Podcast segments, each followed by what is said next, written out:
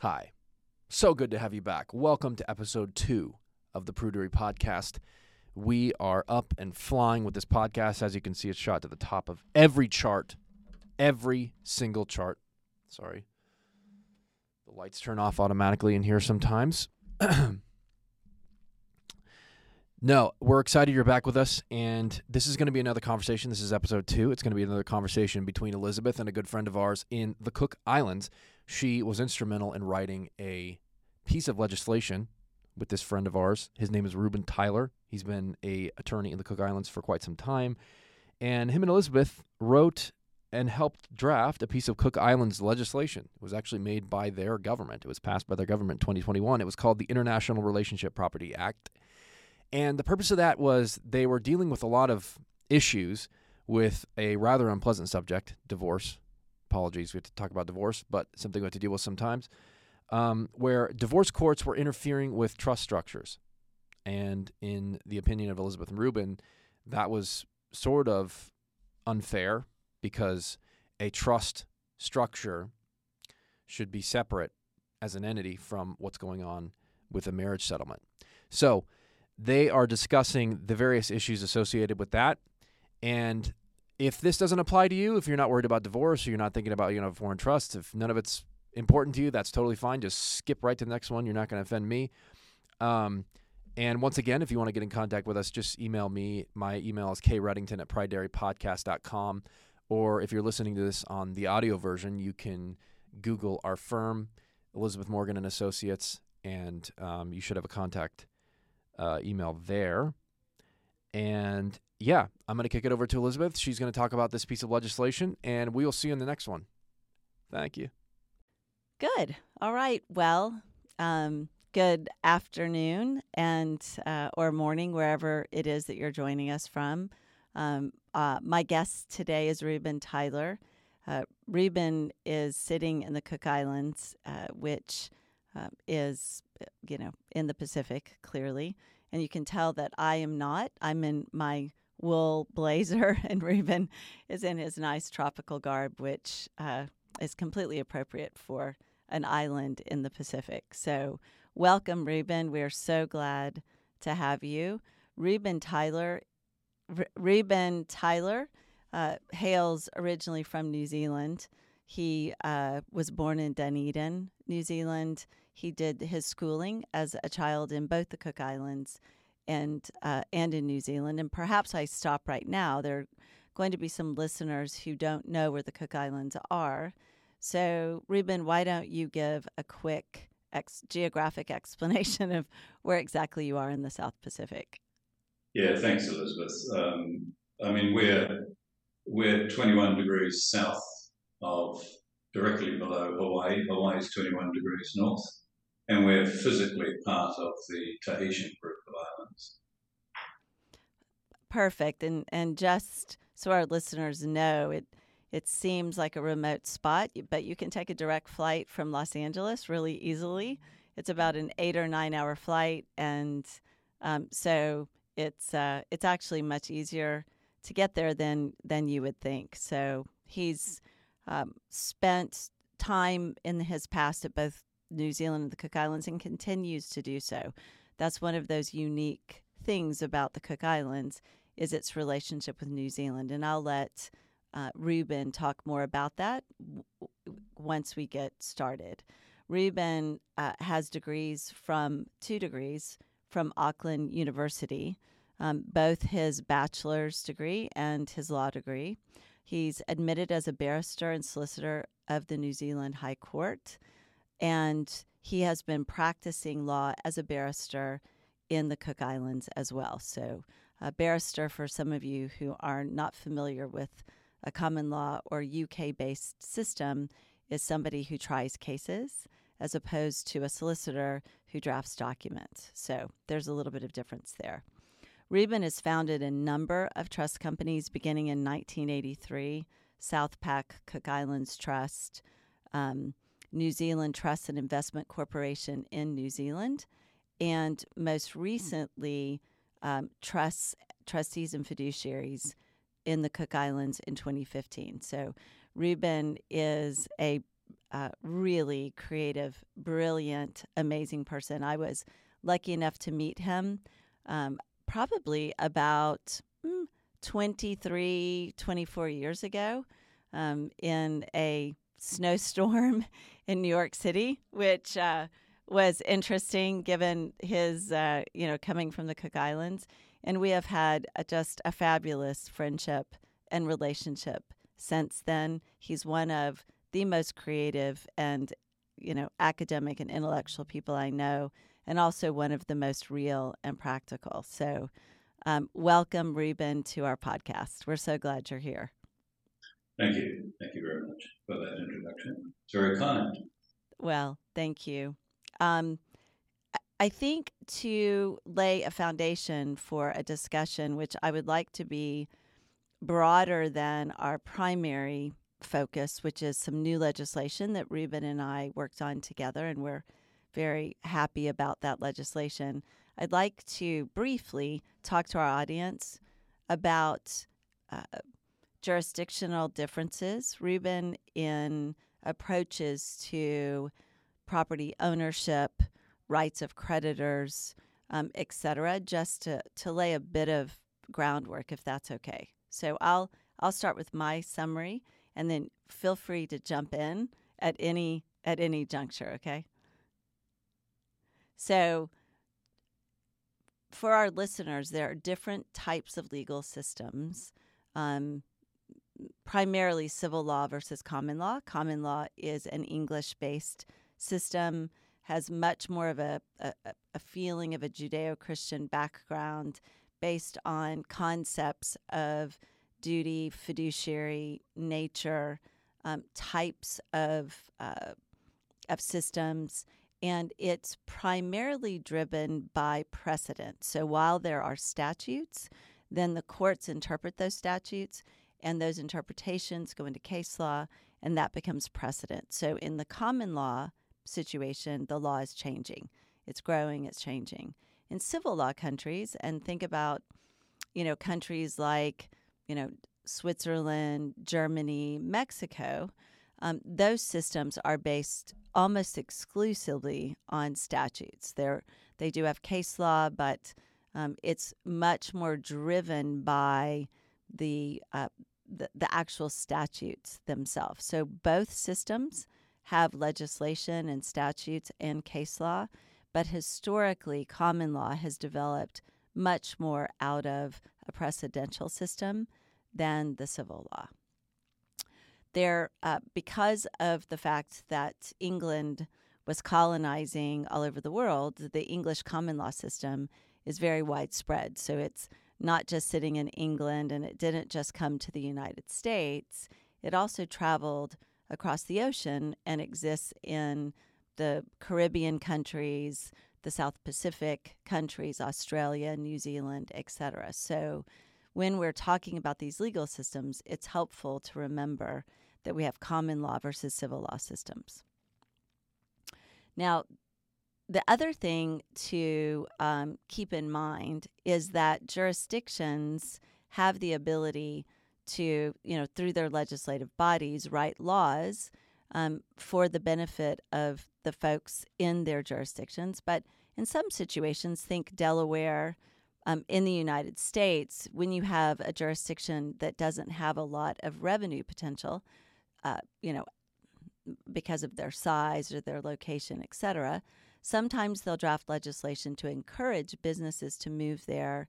Um, so they'll draft statutes that are more beneficial than perhaps their neighbors' statutes, all in the interest of you know free market, um, freedom of uh, movement of goods and services, etc. So the Cook Islands is a uh, one is a chain of islands. Um, I will let uh, Reuben pop in and talk to you about uh, Rarotonga, which is uh, you know one of the larger islands, um, and uh, but the Cook Islands has developed uh, into a trust center, um, and uh, Reuben was very instrumental in doing that in the 80s um, because it you know when you are living in an island chain you have some ability to generate uh, revenue, but there's, you know, other than tourism, sometimes you get a little limited in the way that you can generate revenue. So, uh, Reuben, if you wouldn't mind, just give our audience a brief synopsis of how that came about um, in in the 80s, the Cook Islands asset protection legislation, because I think it's a perfect foundation for the real property uh, trust concept and statute that we're going to talk about. Not real property, sorry, relationship property trust statute. All right. Well, I think the main the main thing to understand is that a lot of your law is is perhaps at least decades and maybe even centuries ahead of ours. And Elizabeth and I sometimes say behind. But you, you're you're dealing with legal concepts that haven't developed here yet, and so we have a vacuum in our law in many areas, and one of the areas was the law of bankruptcy, and, that, and I'll give you that as an example. So we we don't have bankruptcy law here yet. Um, we're still back in the 18, probably the 1860s for bankruptcy law, and so our law anyway is traditional English law, maybe 100, maybe 150 years behind, and so for the most part, we're talking about looking back and saying, well, 100 years ago, what did English law say about these things? So the step into protecting trust assets was easy for us um, because that's what our law, that's where our law was anyway. But the other aspect is the, the, the Cook Islands is a small, it's a micro state, but we do have a fully fledged democracy um, and our parliament meets, I mean, I'm going to be frank, our parliament meets about 60 days a year, and they are interested if we are able to come up with legislation that addresses problems elsewhere while not having any negative impact on the domestic scene. And so that's where asset protection really, that's where the idea began. Our trusts, our trust law said that if you set a trust up, then the assets in that trust are protected against creditors. Your trust law has all sorts of ifs and buts about it. So we we codified, basically codified our, our common law position and made it attractive then for foreigners to bring their trusts into the Cook Islands because of the different law that, and that extra protection. And I think the word is probably that we provide a degree of certainty that we don't have in your own domestic jurisdiction. So I think that probably answers your question, Elizabeth. It does. So, Reuben, building on that concept, um, and the idea of asset protection. Uh, I remember when I was a very, very young lawyer, I remember learning in law school um, that. Well, let me let me just back up again. So, the common law rule of trusts says that if I make a transfer to a trust, and by the way, a trust is a relationship, it's not an entity, right? So if I if I create a trust, it's a relationship among a trustee, a person who's charged to be trustworthy with regard to those assets, um, a settlor, the person who transfers the assets, and the beneficiary, right? Um, and all three of those people play a role in that relationship. Um, and that's a common law concept that you don't see in the civil law, uh, you know, world. Um, you have things, and that will be a topic for future podcast foundations, other types of structures that do the same thing. But a trust is a relationship. So when you are thinking about trusts, um, where that trust lives isn't necessarily um, driven by uh, what the governing law is. It really is based on where the trustee is located, um, because that's where the jurisdiction will sit where the trust is being administered. So that's kind of uh, first and foremost a really important point as we start to talk about the development of the asset protection trust world in the Cook Islands and then talk about our relationship property trusts. So the thing that's interesting for American audiences if if you all are listening is that in the common law I could make a transfer to a trustee for the benefit of a beneficiary and I could be that beneficiary as long as I had not made a transfer that was fraudulent in, in with regard to creditors, um, which is outside the scope of this particular time we're sitting together. But um, but that's important because in the United States, before the beginning of the industrial era, that was our rule as well. I could create a trust for the benefit of a beneficiary, and the beneficiary could be me as long as I hadn't made a fraudulent transfer. There was a public policy concern in America because of the way that our country grew up out of some very restrictive hierarchies that said that our public policy would not support any kind of restraints on alienation. And what does that mean? Anything that said that an individual couldn't pledge or assign their property. So bef- before the industrial era in the United States, before the 20th century, um, individuals created trusts and allowed their beneficiaries, their children, they had to, to alienate the property, which means they could have personal debt and use the assets in the trust to secure that debt, which in an agrarian economy wasn't a problem. But in the industrial era, it became a big issue um, because these kids were pledging their assets in exchange for debt um, in, in an environment where it was the beginning of the industrialized area, uh, you know, age, and lo and behold, these parents were getting calls from banks talking about creditors taking assets out of the trust. So, in the United States, uh, that began a process of changing legislation. Those parents um, felt very strongly that those children were spendthrifts and shouldn't be uh, allowed to assign those assets uh, to secure debt, which violated public policy.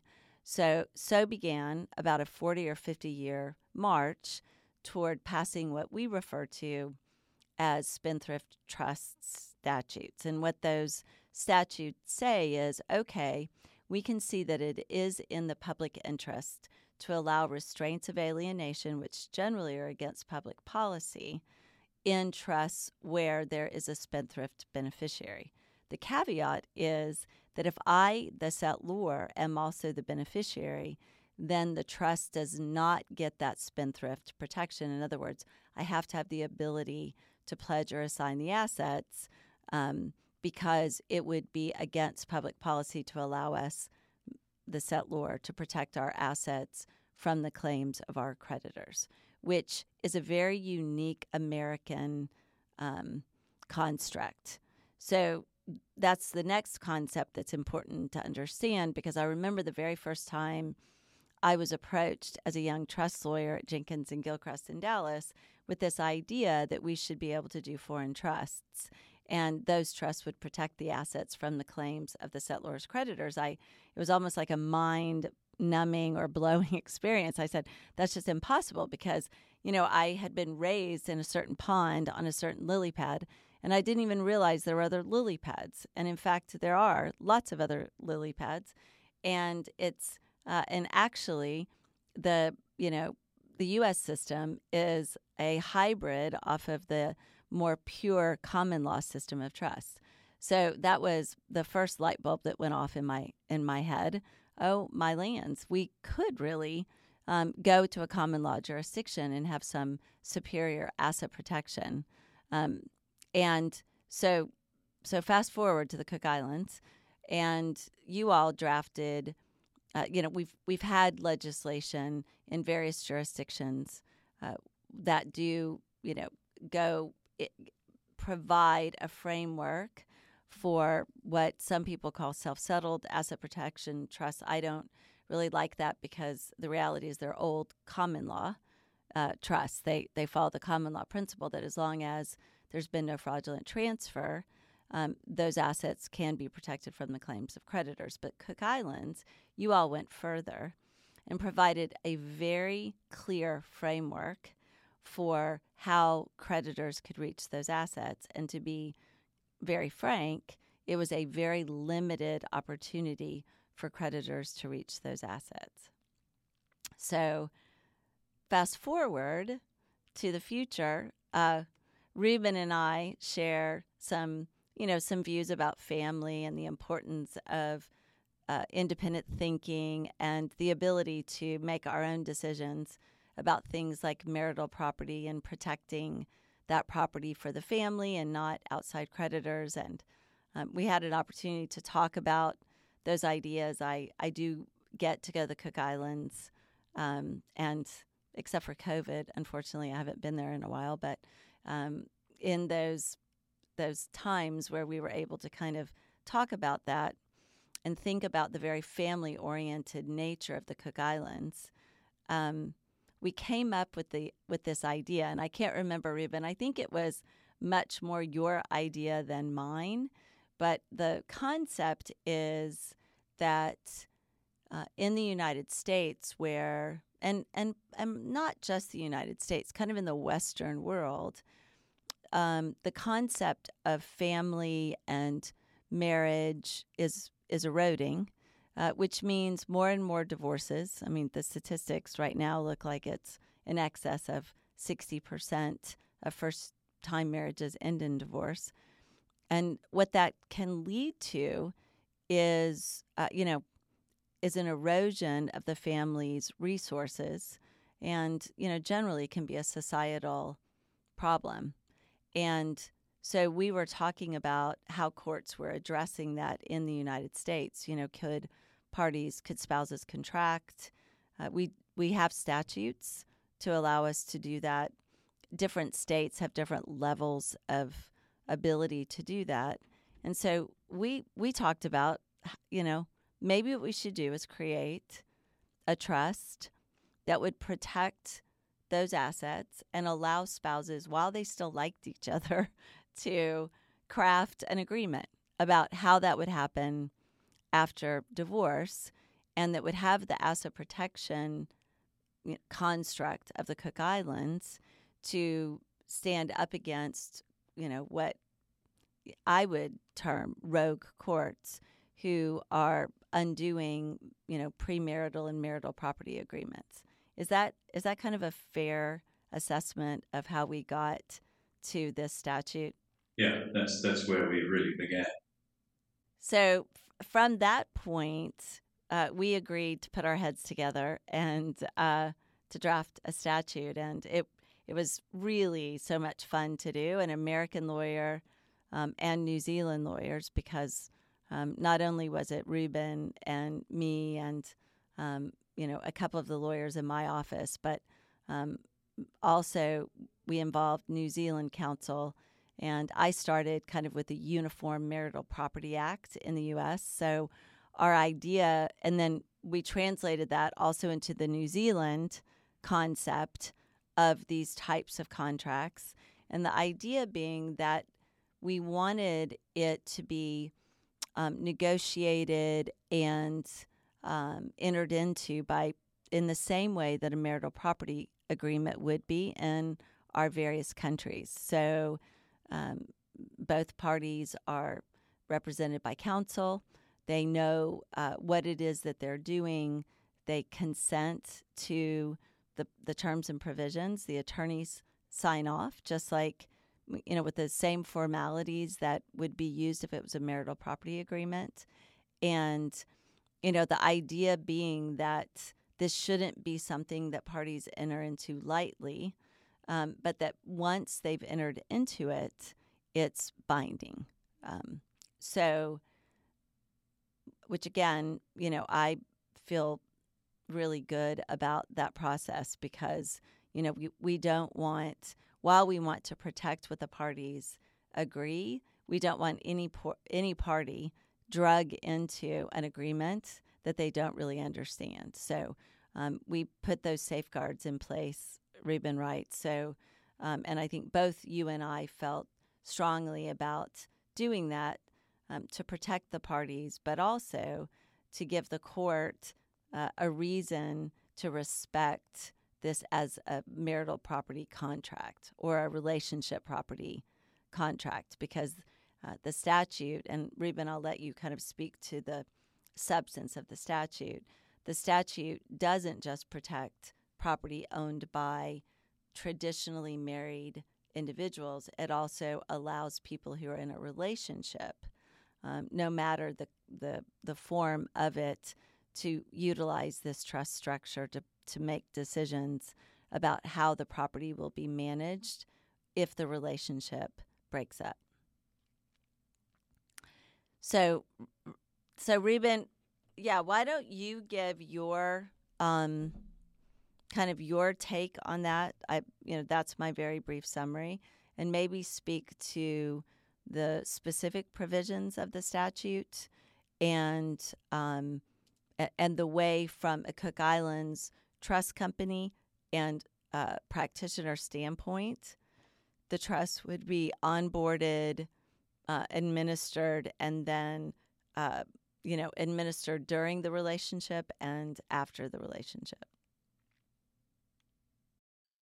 Okay, well, just let me let me just talk quickly about the the concept of the legislation and it, because it is a little bit novel, and I'm not even sure that this was our law hundred years ago, but but both in the United States and in English law jurisdictions, this principle called clean break principle has developed, where courts courts have decided, and often it's given effect in statute form, uh, that the best thing for parties when they uh, separate or divorce is that their assets be split up and divided between them, and that right. they have nothing further to do with each other ever after.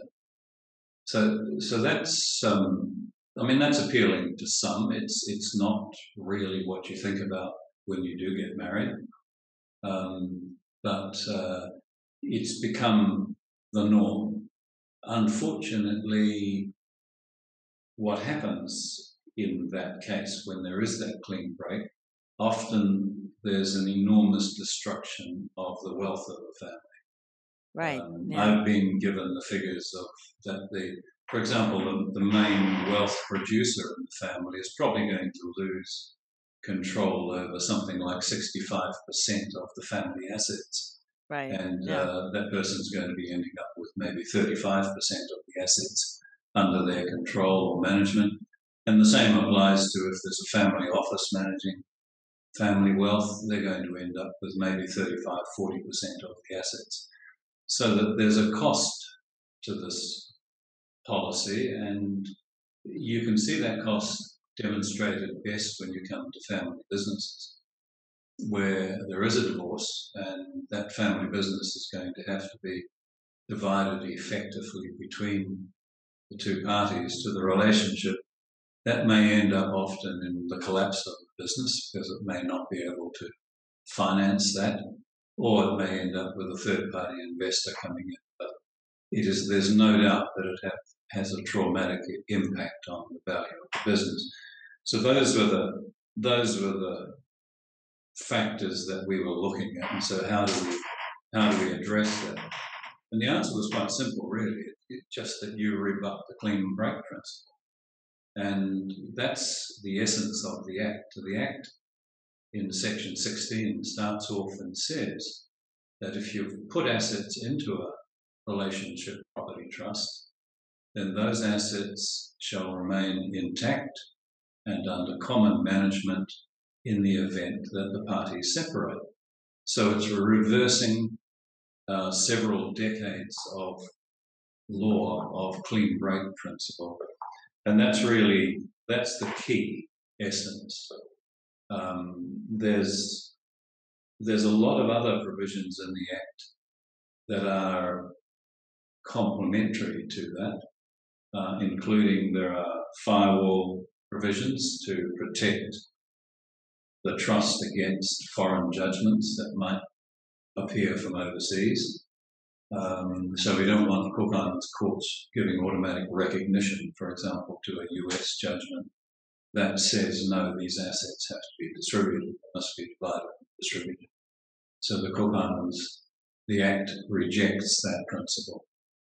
Um, in terms of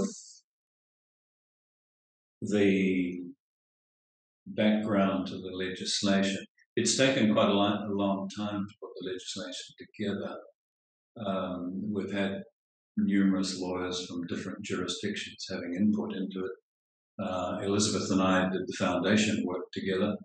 Um, we've had to involve New Zealand Parliamentary Counsel as well.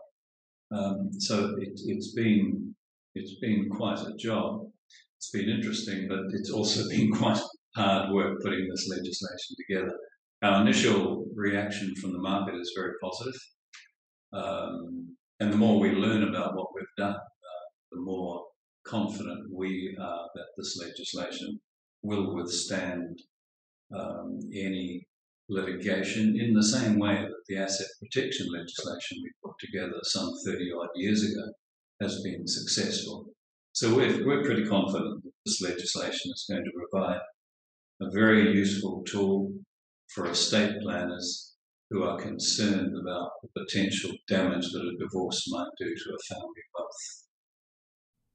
Right. I I think ab- absolutely, and um, n- nothing against our friends in the divorce bar, um, but it's uh, a trend that's been emerging is the I, you know that clean break idea uh, is clearly something that's been emerging, but also the concept that parties who contract prior to marriage or even after marriage, the courts want to come on top of that agreement and uh, and you know allege that the agreement is is not valid. So that's that's troubling because you know an agreement if it's made while you still like each other with all of the formalities and protections involved, both having counsel, sitting down at a table together.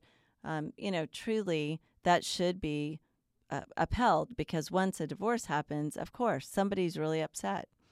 And, you know, and at, and at that point, um, you know, the most sympathetic of the uh, individuals or the one who has the most money could win. And so, what I love about this structure is it preserves the intention of the parties at a time when they're their right mind. You know, they had their right mind. And to be honest, Reuben, there aren't lawyers who will make money out of creating a problem, right? So um, that's also, in some respects, my incentive. Um, I, you, you know, you and I both really believe people should be able to freely contract. Um, and as long as they've been advised properly and there was no deception, then the contract should stand. And so that's that really to me is one of the reasons I was so passionate about this project because it's uh, it honors you know an, an individual's ability to make decisions and doesn't leave you know people vulnerable to a court system that may or may not be acting wholly in their interests. So, yeah, perhaps, perhaps if I could just make a comment there too, and that is that we talked about uh, prenups and postnups, and of course the difference there is that you're you're agreeing on the shares, uh, but you're actually agreeing to divide and distribute. Right. Whereas this this concept is that you don't you can agree on the shares, but you don't divide and distribute. But more important, you'll see that your courts do have the right and, and often do review uh, prenups and postnups. And when they carry out that review, they carry out the review as to fairness as at the date that they're doing the review. They don't look back to the date that it was created. They don't restrict themselves to the date it's created. Right. We discussed we discussed the policy behind that and we decided in the legislation that we would restrict the courts to the date that the agreement was entered into and not allow the court to do any review in relation to the current, at the time the separation occurred. So it's one of the numerous small um, little uh, policy issues that we've dealt with in the statute. Right. And when Reuben speaks about this shares idea, um, just to go deeper into the statute and the way that it actually would work, um, the parties can decide after a divorce how much income they receive from something that we have termed shares. So uh, there there is the ability for the parties to contract and envision divorce. In other words, it doesn't have to all just stay in some kind of joint pot where they have to, you know, talk to each other because the reality is they may not want to talk to each other. So they can contract and agree to have separate shares so that they can kind of go on their way without interacting. But the value of the business or the resource, whatever it is that they see as being important to, to keep intact, stays in that solution um, and and also gives them the ability to live independently of each other, which is you know incredibly important, I think. Now, you know, from a U.S. standpoint, people might think, well, you know, hmm, how how is that going to work? I have property sitting in the United States. Um, is a court really going to honor, you know, because you can bind a trust by filing suit where the trust property is located. Um, will the, you know, how is that really going to work? Um, how does turnover work? You know, let's say that the asset is a family business, Reuben, and it's a C corp, and their shares, um, and those that company is actually in the United States. Could you speak to how that would work? Because the divorce court's going to come in, the judge is going to say, yeah, right, okay, those shares, that family business is located in Baltimore. And um, so I'm going to, you know, bind this trust by gaining control of this family business located in Baltimore. Can you kind of walk us through what that would look like in terms of um, the you know interaction between a court in Baltimore and a court in Rarotonga? Yeah, it's, it's a it's a complex uh, issue. We're talking about choice of law. Initially, we're talking about choice of law by the parties, and both in U.S. law and in most other jurisdictions, the law does recognise the rights of the parties to choose the law that will apply.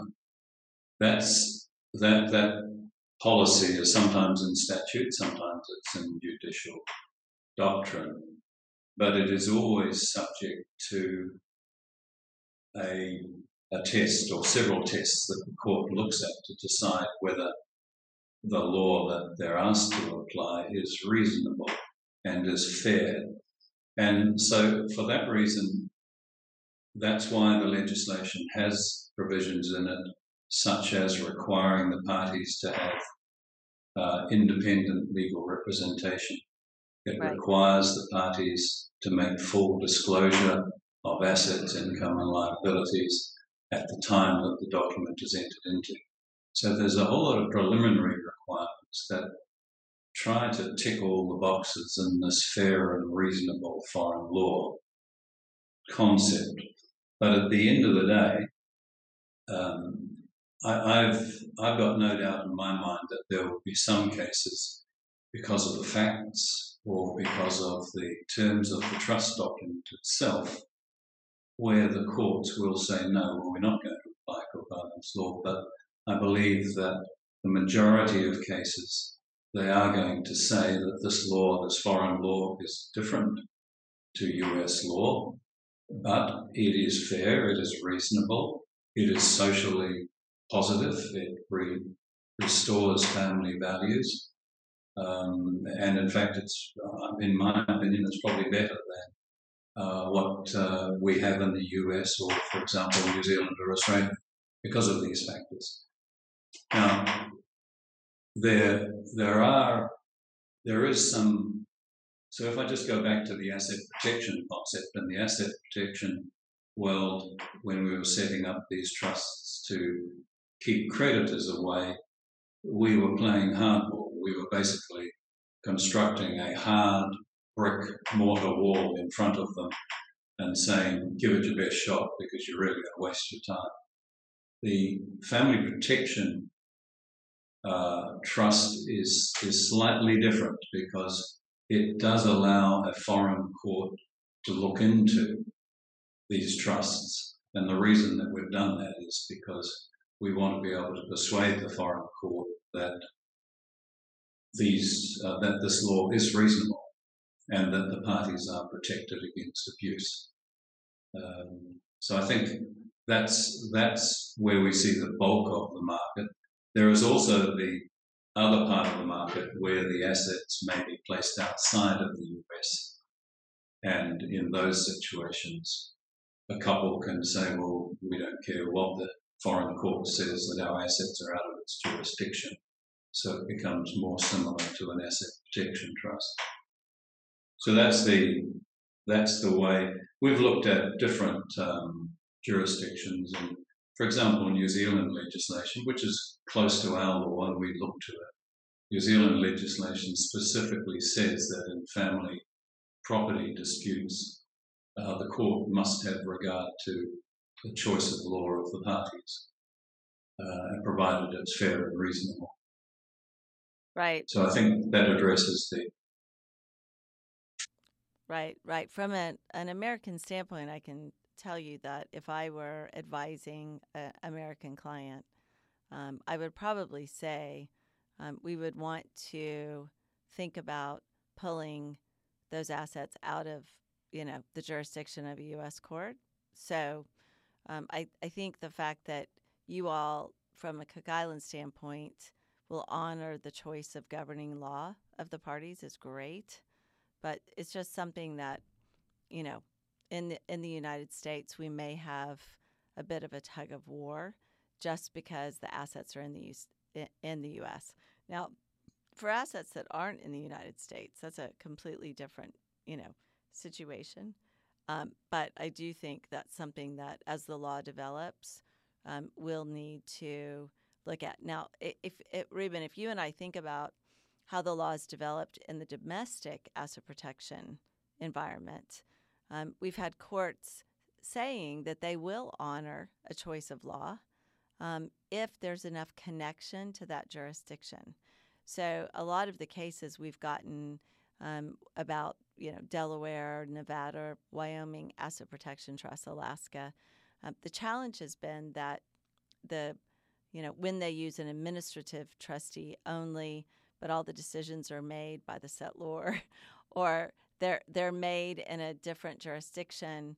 Um, the courts are kind of begging us, please, you know, if you want that law to apply, you really need because remember it's a relationship, it's not a corp. You need to have uh, enough connections with that jurisdiction. So, with regard to the relationship property trust, for instance, this statute doesn't envision that kind of more rudimentary administ- administrative trustee um, construct that we have in the domestic asset protection trust statutes in the US. So, and I think that's incredibly valuable. If I think about how a US court is going to interpret that, if a Cook Islands trustee is making all the decisions, acting like a fiduciary, being a real trustee, and there's no control um, in the hands of you know a settlor or someone you know outside of the Cook Islands, then we have a much better argument, the Cook Islands law, that that choice of law should be respected by the courts. And you know we don't really know how that's going to play out um, in the long term. But um, you know the good news about you and I reaching these certain ages in our career is at least we've seen uh, you know, uh, we've seen a lot uh, develop over our careers. So I, you know, my best advice to folks about well, do domestic asset protection trusts work? And you know, for our audience, what uh, the jurisdictions that have quote what I am referring to as domestic asset protection trusts, they've in essence gone back to the pre-industrial age, pre 20th century English common law idea of a trust. They, you know, basically say that as long as there's no fraudulent transfer, a settlor can settle a trust and be a beneficiary, and those assets will be protected from the claims of creditors. Um, so, what the courts have been telling us is, um, and well, and let me just back up. You know, if you are, I sit in Texas, uh, well, Texas and Florida, but um, I'm in Texas right now, and in Texas, we have the old fashioned spendthrift trust legislation. So if I'm a settlor and I create a trust um, and I attempt to use it to protect against the claims of my creditors, a court's not going to honor that necessarily. I mean, in Texas, because that's not the way our statute works. Um, in Delaware, the court would honor it. If I was sitting in Delaware, the court would say, "Yeah, right, that that makes sense." Um, and what what the courts are saying based on the case law that's been that's starting to develop is we will honor a choice of law as long as there are enough connections to that jurisdiction to warrant it. So just, you know, why it's so important to have a corporate trustee in the Cook Islands and the difference between uh, Cook Islands asset protection legislation and the relationship property trust legislation and the domestic asset protection legislation in the United States. Just a, a, a, difference there. So, uh, Reuben, do you have any other? I'm going to kind of wind up with some of my comments about the links that we're going to have in the notes to um, to this presentation. But do you have any other additional words of wisdom for us, or things that yeah, just just in terms of um, just on the choice of law issue. Um, one one of the things that we are seeing in, in cases is is um, and you referred to it before. Um, you know that that this doesn't apply. The relationship property trust doesn't just apply to married couples.